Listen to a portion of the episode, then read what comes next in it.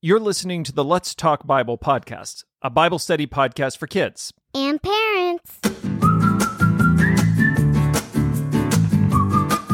We're your hosts, Will. Charlotte, and Chase. but we call him Dad. Dad'll work too.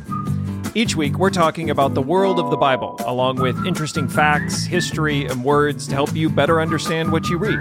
The Bible doesn't have to be confusing, it actually makes a lot of sense. Sometimes you just need to talk it through. We hope our conversations help your family have some better conversations too. Conversations are always good.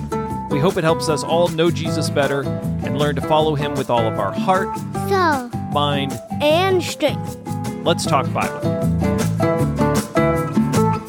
Well, we're back having another conversation on the Bible, and today we're actually going to be wrapping up Luke chapter 5. Before we read our passage, do you guys remember what we talked about in last week's episode? Jesus calling Levi. That's right, we saw Jesus call Levi, and do you remember Levi responded by inviting all of his friends to come and meet Jesus? But some people didn't like that. Do you remember who didn't like Jesus eating with tax collectors? the Pharisees. The Pharisees did not like Jesus eating with tax collectors. We talked a lot about the Pharisees and why they didn't like that. Well, today's episode, we're going to read another passage of scripture, and it's a continuation. It's the rest of that conversation Jesus was having with the Pharisees. So we actually paused right in the middle of their conversation. Jesus had said that he had not come to call the righteous, but sinners to repentance. Do you remember us talking about calling sinners to repentance? Well, in today's passage, the Pharisees are going to respond to Jesus about that topic. So let's get mom in and let's read our passage of the week. Let's go, Mom. Come on, Mom.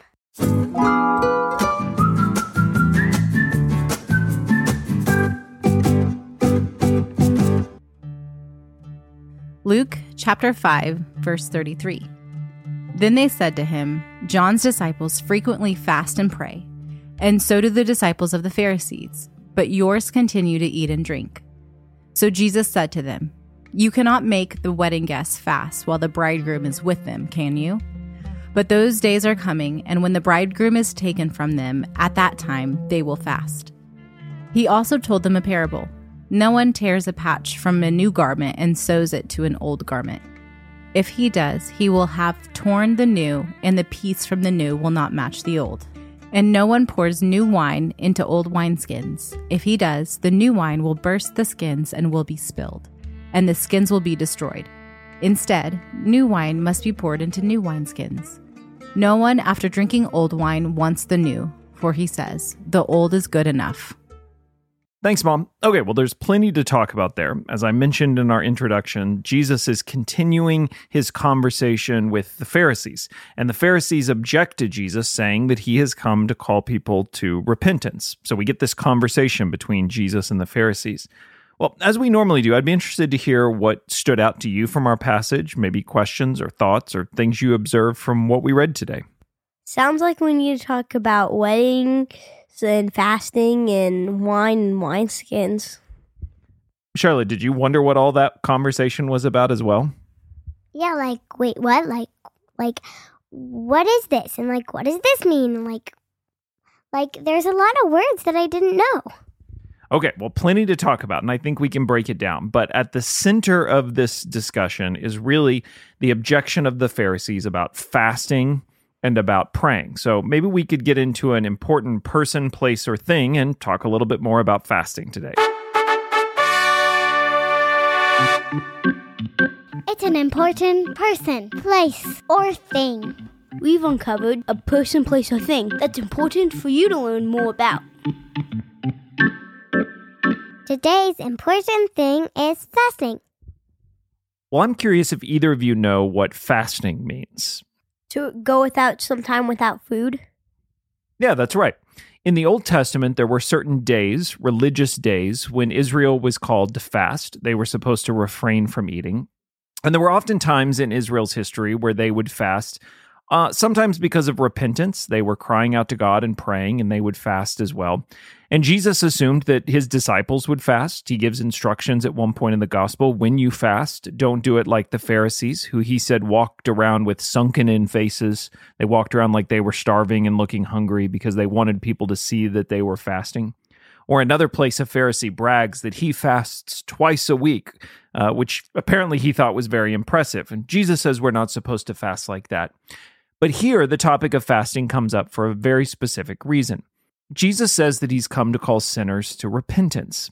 And the Pharisees think they know what that repentance should look like. They specifically point out that John the Baptist and his disciples fasted. Do you remember who John the Baptist was? The person who baptized Jesus. That's right. John the Baptist had been preparing the world to hear the message of Jesus, and he had been doing that by baptizing those who were repenting. And so, if you remember him, he was kind of a unique figure. He lived out in the wilderness and he wore camel hair clothing and he ate honey and locusts. The Pharisees look at Jesus' ministry and say, Well, we know what repentance looks like. We remember John calling people to repent, and they fasted and prayed and lived in the wilderness. And even the Pharisees, they fast and pray. But they looked at Jesus' ministry and they looked at Jesus' disciples and said, Here you are at a home with tax collectors, eating and drinking and having a party, a dinner party.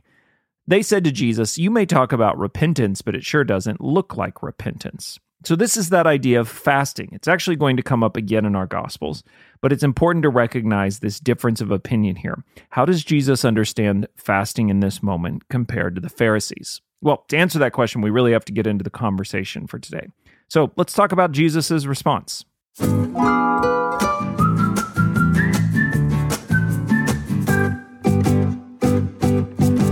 What do you remember about how Jesus responds to that question? Jesus and his disciples weren't fasting the way that the Pharisees thought they should. Instead, they were eating and drinking. How did Jesus respond to the Pharisees? He said, if you're at a wedding and when you're with the groom, you don't fast at a wedding when you're with the groom. That's exactly how he answers. Now, Will and Charlotte, I know you guys have been to some weddings because you've been with me. I'm wondering if the kids listening, if they've been to weddings before too. Uh, do you normally not eat at a wedding, or what? What do you normally eat at weddings? Like, of course, like cakes and food and like cupcakes. That's right. We think of weddings as an opportunity to celebrate, and a big part of celebrating is food. We like to eat at weddings, don't we? Absolutely. That's one of the best parts of weddings is all the food and the cake. Well, in Jesus' day, they celebrated weddings even bigger than we celebrate weddings. We often go to a wedding for just an evening or an afternoon, but in the ancient world, they often celebrated weddings for an entire week, seven days. And there would be eating and drinking and celebrating for that whole time period. And they would have welcomed all sorts of people from the whole town and community. These were big celebrations. And they were actually expected to do that. It was part of their religion, it was part of the sacredness of marriages and the ceremony itself. You were expected to show up and participate. Wow, my stomach would hurt a lot. If you ate for seven days, for sure. Now, the Pharisees would have understood celebrating at a wedding, and they would have understood that they were supposed to, that it was part of the way that they practiced community with one another. The law expected them to show up and celebrate weddings, not to fast during those celebrations.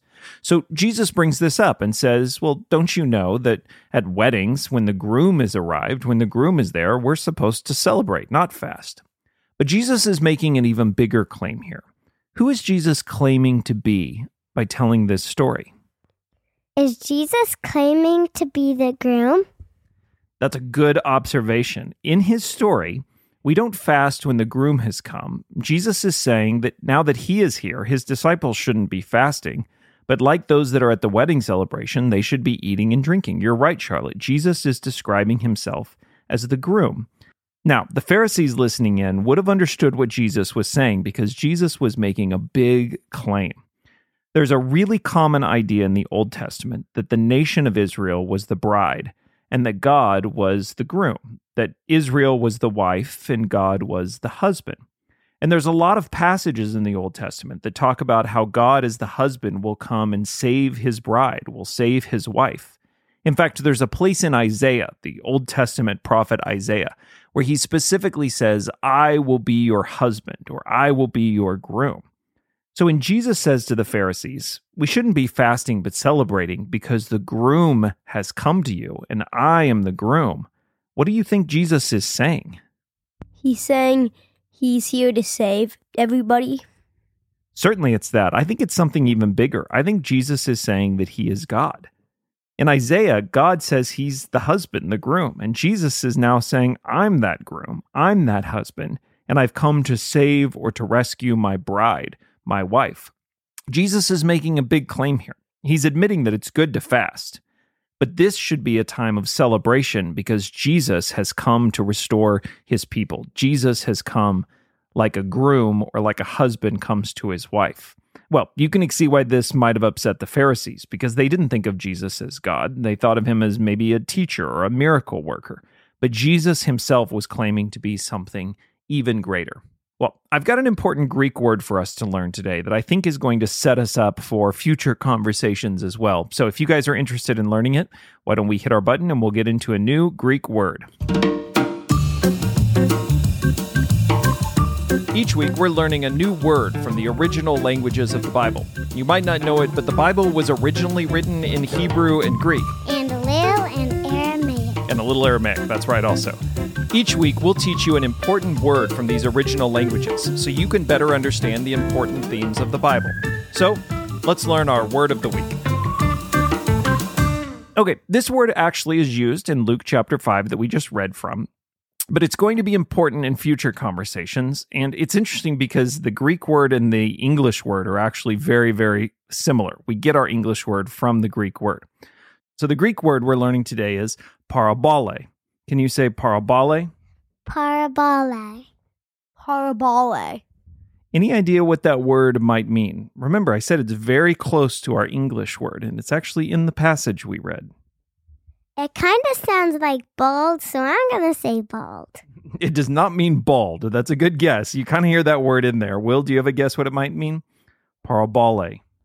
Prepare. Hmm. Have you heard the English word parable? Jesus often told stories called parables. That's the word that we get here. Jesus told them a parable. And in Greek, that word is just parabole. It's very, very similar. Do you hear how the two sound the same? Yeah, but how, but like, what does that mean? Well, let's break it down. That Greek word is actually made up of two smaller Greek words para, which is a preposition, and bole, which is a, a verb or an action. So the first part of the word, para, means alongside. Can you say para, which means alongside? Para. And the second word is bole, which means to cast or to throw. Will, can you say bole? Bole. So when you put those two words side by side, what you end up getting is the idea of laying something alongside something else or placing something beside something else. So when we talk about a parable in the Bible, what does it mean for Jesus to tell a parable? It means Jesus tells a story trying to explain something to us. Jesus often uses these stories to try to teach something. And there's a few reasons Jesus uses parables. Number one, he uses parables because they help us remember. We're good at remembering little stories, right? When we tell stories, sometimes driving in the car, or when we tell stories before bed at night, a story's easier to remember than just a definition or a sentence. And so Jesus gives us these images or these pictures. Do you remember in this passage he talked about? I bet you can even remember them without me. What were some of the parables, the images that Jesus uses? Because they stand out. They're easy to remember because he gave them to us as an image. The one about the new garments and old garments. That's right. Charlotte, do you remember any of those images, the parables Jesus used? Wine and wineskin. Perfect. The reason you remember those is because Jesus used these images to teach his lesson. The second reason Jesus would often use parables is because they would test who was really willing to listen. Sometimes the stories he told or the parables he told, even like the ones in this passage, they're not immediately clear. I think, Charlotte, you said at the beginning of our conversation, there was a lot of things in there I didn't understand or know what they meant. That often happened when Jesus told these stories parables. But the parables worked to see who would come back to Jesus and ask him to explain them. Many times, disciples or followers would say, What did that parable mean? Or what were you trying to teach us? And those parables would help Jesus identify who was really listening. The way it's often said in the Gospels is who has ears to hear, who's really listening and wanting to understand Jesus. And so it is, Jesus uses these parables, these stories, to help teach us important lessons. And we get all that from this Greek word, para, alongside, and bole, to cast or to set two things beside each other. So can we say the Greek word one more time? Parabole. Parabole. Parabole. Well, we normally get a question from a friend, but on Sunday, when I preached on this passage, Will actually had a pretty good question about it. And so, since we haven't talked about this part yet, I thought that'd make a great question from a friend. So, let's get into our question. It's time for our question from a friend segment, where one of our friends asks their question about the passage of scripture we're studying. Will, who do we have a question from today? Today's question comes from me, Will, who, who's age nine. All right, let's hear it.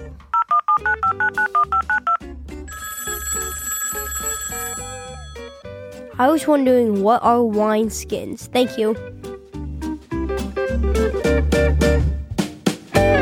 Well, good question. We were just talking about how Jesus often uses parables or images to explain things. And you're right. The couple that he uses here is making a patch on a garment. So, what he's describing is if you had a hole in your tunic or your shirt, you wouldn't want to take a brand new piece of cloth and cut out a patch and sew it into the old garment because as you began to wear it and wash it, that new patch would shrink. And as it shrunk, it would actually tear and it wouldn't fit the hole in the garment anymore. In other words, you need, if you're going to patch an old garment, you need an old piece of cloth to be able to do it. Or if you're going to patch a new garment, you need a new piece of cloth. Then Jesus says something similar about wineskins that if you pour new wine in an old wineskin, it'll burst the wineskin and all the wine will run out. Well, in the ancient world, they didn't have what we normally drink out of. When you guys take water to school or when you go into the gas station and get something to drink, what do we normally drink out of today? A cup. A cup, yeah. Or how about a bottle? And what are those often made out of today? Plastic or metal? Yeah, that's right. A lot of our bottles, or if you go to a restaurant, a lot of times we're drinking out of plastic. Well, they didn't have plastic in the ancient world, and so they often stored water in stone jars or clay, large clay jars. They would go to wells and bring them back in clay jars. And when they would make wine, they would sometimes need a way to carry that around or transport it or store it. And one of the ways they often did is they would use animal skins. They would take the skin of an animal like a goat or a sheep, and they would take all of the hair off of it and let it dry out. And then they would cut a pattern out, something like you could carry or store, and they would stitch that pattern, the seams together, so they would make a bag. And then they would use some sort of a tar or a pitch to seal the seams of that bag, and they would pour wine into it. And as that wine fermented or as it turned to wine, it would often expand. But because it was a new skin, that skin, that leather would actually stretch with it. Now, the problem is that leather can only stretch so far. So if you poured that wine out and put new wine in, filled it up, and it started expanding even more, now all of a sudden the old wineskin is going to break. The seams are going to pop and it may rip open, and all of your wine would be spilled. So Jesus is trying to make the point, and this is an important point we'll probably learn more about later if it's a little confusing now. But he has come to do something new. And the Pharisees don't really want something new because they prefer the old ways. They prefer the way they've always done it. So they're not really interested in what Jesus is doing or what Jesus is saying. They can't understand. Jesus is like putting new wine in old wineskins or a new piece of cloth on an old garment. They're unwilling to hear what he has to say, and so it's not going to work. Instead, what Jesus needs is people with ears to hear, people who want to understand what he's come to do that's new. So, Will, does that answer your question about new wine and old wineskins? It sure does.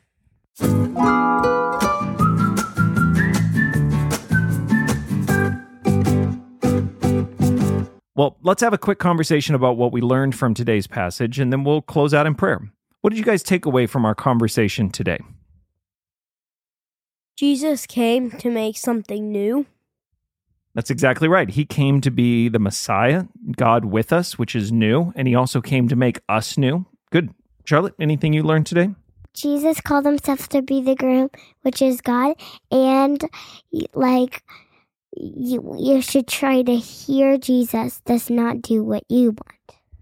Those are both really good. Jesus himself claims to be God, not just a teacher, not just a miracle worker. He claims to be God, come to save his people. And he wants us to listen to him, even as he's telling us new things or how to be different. We should listen to Jesus, hear what he has to say, and ask questions if we don't understand his parables or his teaching. Well, that's really good. It sets us up for many of the parables that are to come in the Gospels. So, what do you guys say we wrap up today's conversation with a prayer? Well, Heavenly Father, we thank you that you have come to teach us new things. And we pray that our hearts and our lives would always be open to hearing from you. That if you speak to us and you call us to new things, we would hear and listen to what it is you're saying to us. And we thank you that you have come like a groom, that you've come to save us. And that should fill our hearts with joy and celebration, just like we celebrate at weddings today. So we pray that our hearts would just be full of gratitude for everything you've done for us and given to us, and that we might celebrate all of those good things with you. Jesus, it's in your name we pray. Amen. Amen. Amen.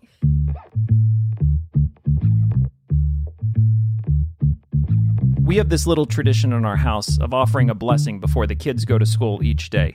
In the book of Numbers, Aaron is given a blessing in which he puts God's name over his people. And we would like to offer you that blessing as we do each morning as well too.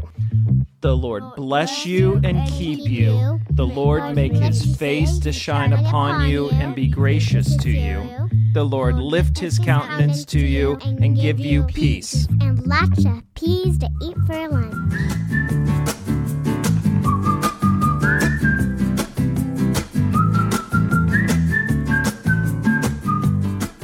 Thanks for listening to the Let's Talk Bible podcast. You can find notes for today's show by going to letstalkbible.kids. There you'll find this week's scripture, family discussion questions, and the word of the week. You can also send us a message, maybe a question you have about the Bible. Parents, there's also a sermon for each of our episodes to help you dig deeper into the week's passage. We hope our conversations inspire your family for some conversations of your own. Thanks for listening.